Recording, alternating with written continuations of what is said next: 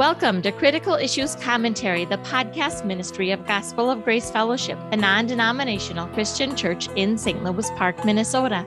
This is Jessica Kramasz, your host for today, and I'm speaking with Bob DeWaay, Gospel of Grace's teacher and theologian and author of Critical Issues Commentary. In this series, we are discussing Priscilla Shirer's book on prayer. The title is Fervent.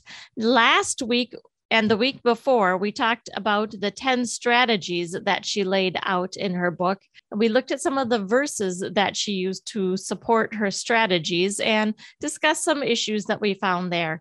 Today, we're going to discuss an allegorical use of scripture. Now, before we actually talk about the passage that she uses, do you just want to define what an allegorical use of scripture is? Yes. Allegorical interpretation of scripture goes way back in church history.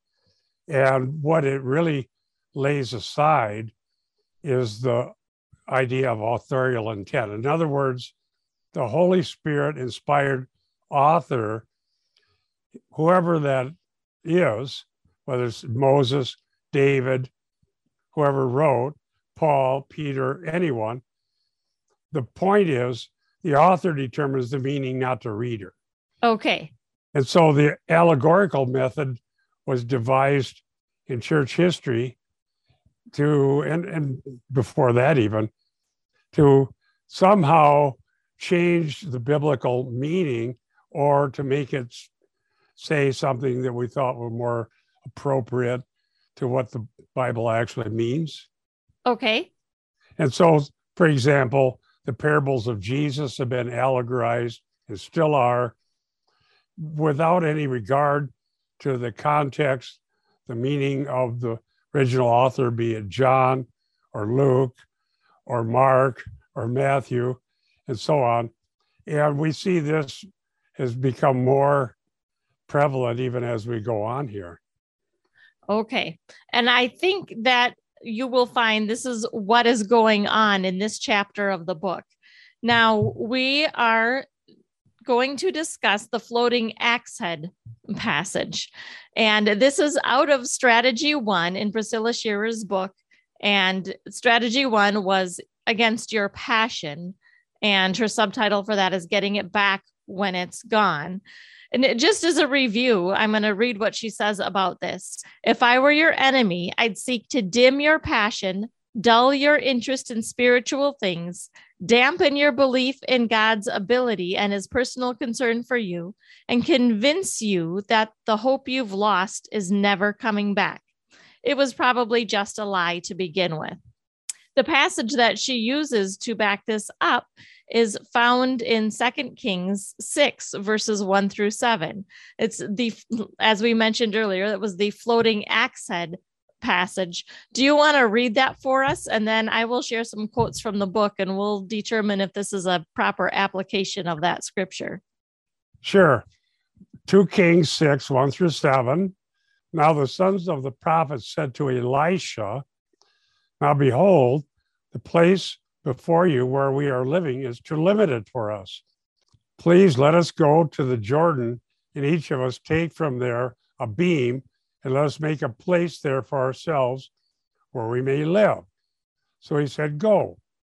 Then one said, Please be willing to go with your servants. And he answered, I shall go. And so he went with them. And when they came to the Jordan, they cut down trees. But as one of them was felling a beam, the axe head fell into the water. And he cried out and said, Alas, my master, for it was borrowed. Then the man of God said, Where did it fall? And when he showed him the place, he cut off a stick and threw it in there and made the iron float. He said, Take it up for yourself. So he put out his hand and took it. That was the end of verse seven there. Okay. Now I just read 2 Kings 6, 1 through 7. Right. Okay. So 2 Kings 6, 1 through 7 we have Elisha and the floating axe head. Now, keeping that context in mind, here's what Shirer says.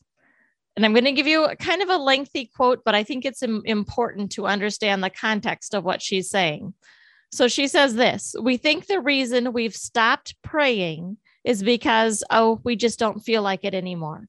But possibly this lack of feeling is a clue that the enemy's strategy has begun to take effect. And she's going to go on and discuss about our passion in prayer.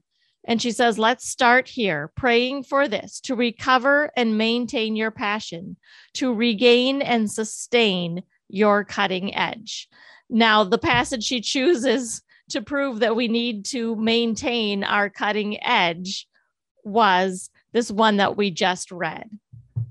Wow. Yeah. And well, it's. Go ahead. Well, it, it's really pretty tricky because she's playing on this this axe head and and the cutting edge of the axe head. But what we have to ask ourselves was was the author trying to tell us that we need to keep our cutting edge in prayer or is that not the point of this passage? It's pretty obviously not the point. Right. Keeping your cutting edge has nothing to do with the story of Elisha and the axe head floating. The point clearly was that Elisha was the prophet of God. Yes. God was with them. And they're comforted by the fact that they had a true prophet in Israel. The idea of a cutting edge or God doing something miraculous in the life of someone now who's frustrated with life's problems and lost their passion or cutting edge is accidental. You could use a story from anywhere to come up with the same kind of illustration. So the fact that it's from the Bible doesn't give it any particular um, authority in the way it's interpreted there. It's simply used as an allegory or metaphor. Right. And so to try and take that passage and make it say that this means we have to keep our cutting edge in prayer, it, it just doesn't stand. It doesn't hold up. Yes. And I would say this about that approach it's very popular because it gets the attention of people or it seems to be helpful to motivate us to not give up. But the issues are totally different. And secular motivational speakers can use similar things, not taken from the Bible, to motivate people to try harder or to be happy or to not give up on their family. And so the fact that it's in a Christian context and it's a story out of the Old Testament really is more accidental. I mean, it's chosen for a reason because it's found in the Bible, but it doesn't apply. Right. And this is so common. And so recently, I've been in when I'm teaching a Bible class, I asked the students at church in, the Bible class, what's the most powerful thing that God will use to sanctify us and change our lives, and bring us all the way to glory. I claim that believing the promises of God, knowing Christ, and the Holy Spirit inspired author speaks for God powerfully and infallibly. So if we take the text and go off on a tangent with it, that has nothing to do with what the author said, we can't expect the Holy Spirit is going to use that because it's not what he said. He, right. the Spirit. It says in Hebrews, and the Holy Spirit spoke, and scripture is cited. Yes. So I'm not denying the inspiration of Second Kings. Okay. Because that's what the scripture is saying here. But the application has nothing to do with what the Holy Spirit said. It's merely motivational speaking. Right. And, you know, th- this wasn't intended to be a self help passage. No, it showed that God was with Elisha. And there's other stories like that in the Old Testament showing the uniqueness of God's power at work with his covenant people. In that case, those who we're under the old covenant and we're trusting God's promises. That's right. And she makes four points underneath this. And in the first one, she kind of starts out on the right track. Her first point, number one, is despite the lost accent, the presence of God was still near. And she goes on to say in ancient Israel, Yahweh's prophets were representations of his presence and his power with his people. So she kind of hints. That's, that's right. Yeah, she hints at this at this right idea. Well, what's that got to do with the cutting edge, which is, I would call that um, semantic. I think I made some notes when I read the book. A semantic sleight of hand. Yes. And the it goes of Second Kings wasn't talking about cutting your cutting edge in regard to how we use it in English today. Right. It wasn't. And it wasn't about precision in prayer so that we can wage a warfare against Satan. Yeah. The other point is for the Christian, how do we know what God has promised and how do we know that He's with us? And there are many people, especially in Christianized cultures, that a lot of America has been and, and the West in general, we just assume that everybody that shows up at church or to a seminar or wants to have a better life must be a Christian because they have Christian things going on around them. That's right. And in those situations, these types of books are really even more damaging because they're not getting the gospel and they're not finding out how to be in right relationship with God. So then they're just using it as a self help book. Right. And that's certainly, we don't want to assume any motives. This is so common in America. I'm not surprised that many writers do this. Mm-hmm.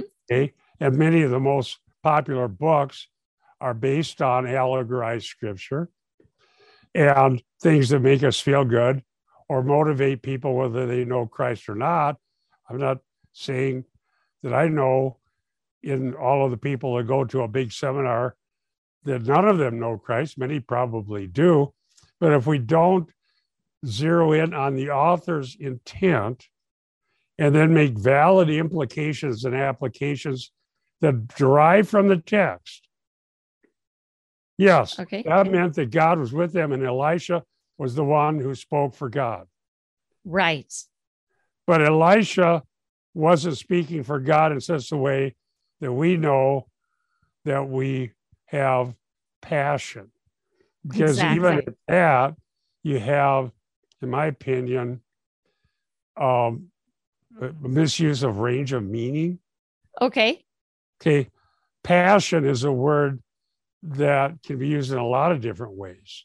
Yes. And in, in English. And so there are maybe, let's take the word zeal. That's in the scriptures. Okay. There are people who have zeal for God, but without understanding. Right. There are people that have lots of passion and zeal that have false assurance. There are people with passion and zeal that get many problems solved. People want to listen to them, People want to go to their seminars. People feel better about it, but they don't have one thing about redemption, atonement, eternal life, eternal hope, but just how to get through life's problems now. Yes. And so we talked about this kind of sleight of hand. So she does start off with the presence of God in this passage, but mm-hmm then the sleight of hand comes in when she turns it to feelings and what she assumes Satan is doing. So Satan would like to convince you that your lack of passion is an indication that God was either never there at all or has gotten disgusted with you and left. He wants you to believe that God has not seen your struggle and is unaware or disinterested in the details of your life. But just because you're feeling at a loss for words and want to, just because you're cutting edge, in quotes, she has it, in prayer seems misplaced for now does not mean that God isn't close by. So again, yes, that's true, but that's not the point of this passage, and our feelings really aren't relevant. Well, as a matter of fact, there are so many um, fuzzy or confused theological categories there. Yes. So the presence of God mm. with his people presupposes that we actually have a relationship with God through Jesus Christ. Right. And so that's why it's important to preach the gospel and explain who Christ is and so on, as we've done many times. Yes. And it's very important that we get our doctrine right. So, that being said, we can't assume that a whole bunch of people from any sorts of religious background, including various Christian ones, have God's presence in their life at all. Right. In America, here, there are many people who we know have false gods, false doctrine. For instance, Mormonism, I may have mentioned that. Uh, I don't know if it's in this series, but I've talked about it before, who have a totally different Christ. Yes. Okay. So, how can you know what you're even talking about and who your audience is if you can't define who Christ is and what it is that we know that he's with us. Right. You know, if we are in Christ, then we know that God is near and he hears us. And if we're not, praying with precision is not going to make any difference. Right. And we will talk about that too. It's really sad, and I hope our listeners understand this. When we're younger, which I'm not anymore, and we're experiencing sort of problems and difficulties that people want to get resolved, rightfully so, we are become functionally temporal minded in this sense. Okay. If I can get these problems solved right now, then I'm a happy Christian. Right. Without regard to eternal life, fulfilling God's calling which is to serve him and to trust him and believe his promises and to really look forward to what God will uh, do in eternity. And I've been preaching on that in First Corinthians. Well done, thou good and faithful servant, enter into the joy of thy master. Is that because you had your cutting edge? No. See, the focus so easily gets off off of the eternal and the promises and the reason for trials which is not for us to feel better about things or to solve problems but in order to sanctify us right and i think in this we really see the difference between the providential worldview and the warfare worldview Oh yeah. Priscilla Shirer holds to the warfare worldview. And so in in her system, then all of these things are contingent on us doing the right things or us praying the right way. It skews the way we view everything. And so then you you really see that. So in her point number two under this, she says the servant was doing something good when he lost his cutting edge, bringing us back to that cutting edge not, allegory. Yeah. Not only that, doing something good, meaning building a shelter or whatever. Right. So here, here's something that our listeners can really apply. Okay. Is the teaching we're hearing something that would be any less applicable if our neighbors or whatever are trying to solve a problem figure a way to build a house, build, figure a way to do whatever they're trying to do, get the car to run, have a happy family, do the various things people do. Is this any different other than it's a Christianized context? No, it really isn't. And what if the neighbors are doing way better? In other words, their children are behaving better. They've got a nicer situation. They're happier, at least as far as we can tell. And they have some sort of a religious affiliation or not.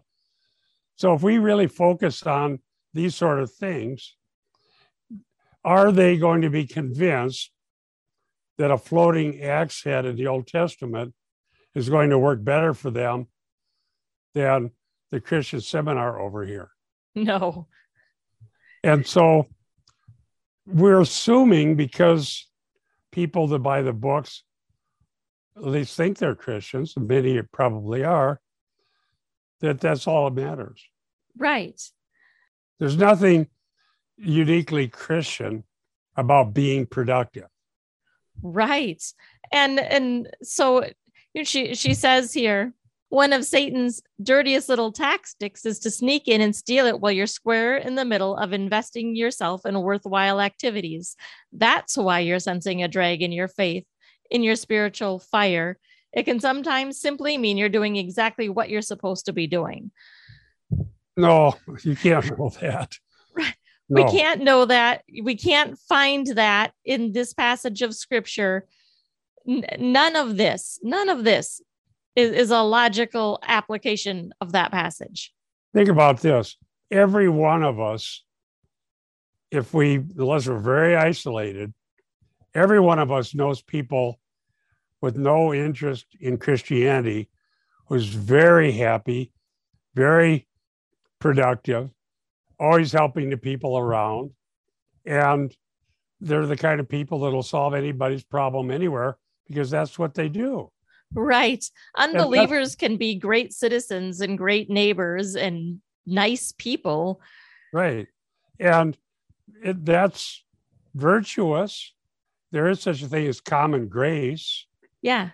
And, but all of that can happen without ever believing in the, gospel or glorifying God.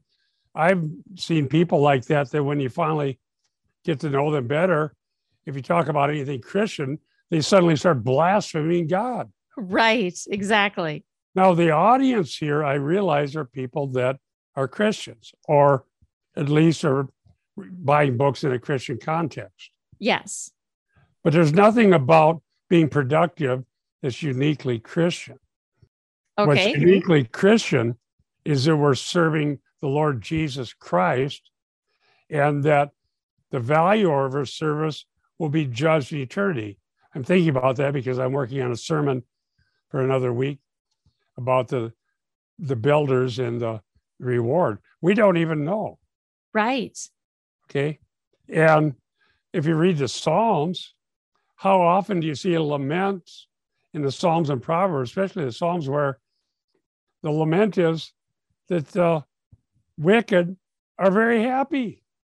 Right. Yeah. Why is That's like true. That? yeah, yeah exactly. So you don't see a seminar on why the wicked are so happy. I don't think too many tickets would sell. it it doesn't work that way. It doesn't mean that the wicked are always happy, but sometimes there are. Right. And, then, and it's really not about our happiness or our feelings. I know. And in the end, the psalmist says, But then I beheld the end. Yeah here's the essentials.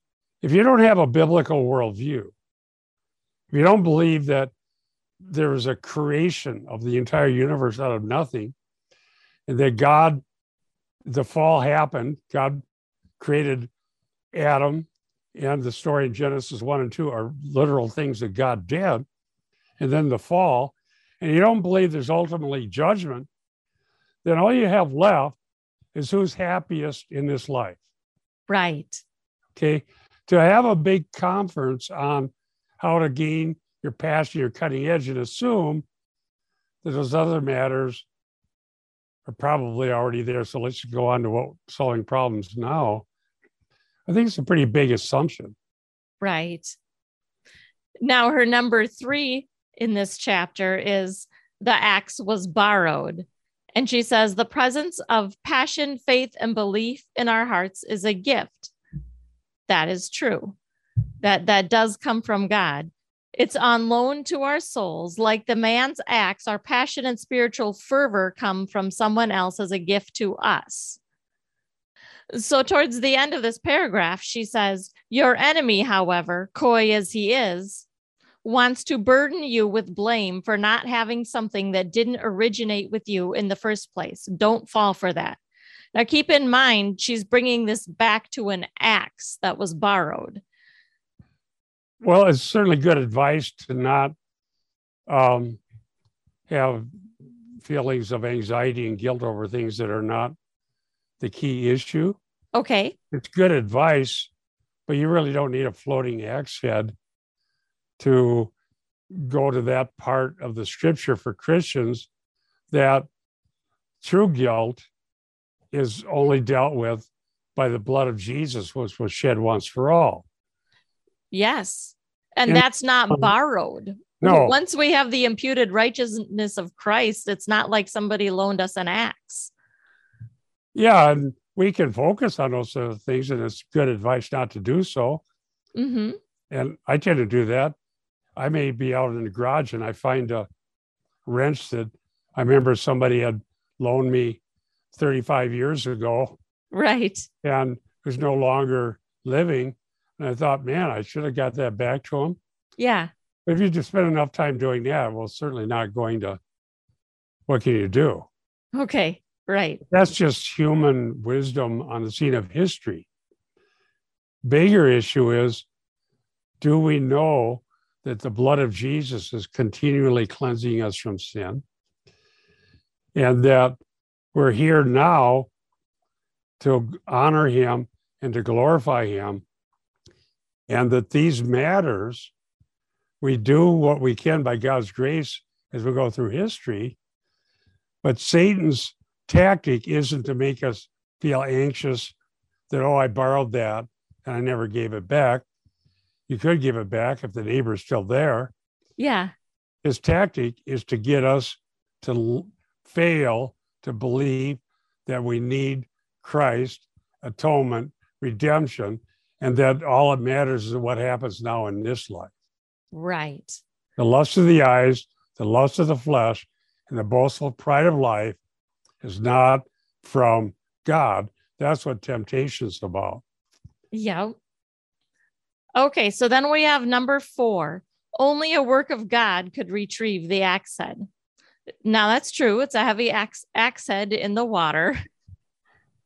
And I've uh, found heavy things in the water when I snagged them before fishing. Okay. But um, that's certainly not pertinent. In this case, it was a miracle. And so, since Elisha's not here, mm-hmm. and I have yet to see somebody miraculously throw a stick in the water and have the axe head float up. Yeah. That was a miracle that God did for his reason because of Elisha being the prophet of God. In our life, the passages that are pertinent to this are in the Psalms, the Proverbs, in the book of James, in First, and Second Peter. If you're a believer, there's answers to this, and the fact is that the cutting edge is just semantic sleight of hand based on allegory. There's nothing to do with believing God and persevering through trials. Amen. All right. We are almost out of time. Do you want to give us a quick wrap up? We're not saying these things to suggest that Priscilla Shirer is doing something different than a lot of popular Christian preachers and teachers have done. We're saying this in order to get us to focus on what temptation is really like, and that the warfare worldview is going to harm us, and that we need to believe the promises as defined by the biblical authors. And our hope, it can only be true if we're trusting Christ and our sins are forgiven and the blood of Jesus cleanses us from all sins. It's right that we should trust God. It's there for that. But allegorizing scripture in the long run will not help us trust God. It will confuse us. All right, we are out of time for this edition of Critical Issues Commentary Radio. You can access this episode and many others, as well as years worth of articles, at the website cicministry.org. While you're there, click on contact and send us a message. We'd love to hear from you. We want to encourage you all to stand firm in one spirit with one mind and strive together for the faith of the gospel. For Critical Issues Commentary, this is Jessica Kramasz. And Bob DeWaay. We'll see you next week.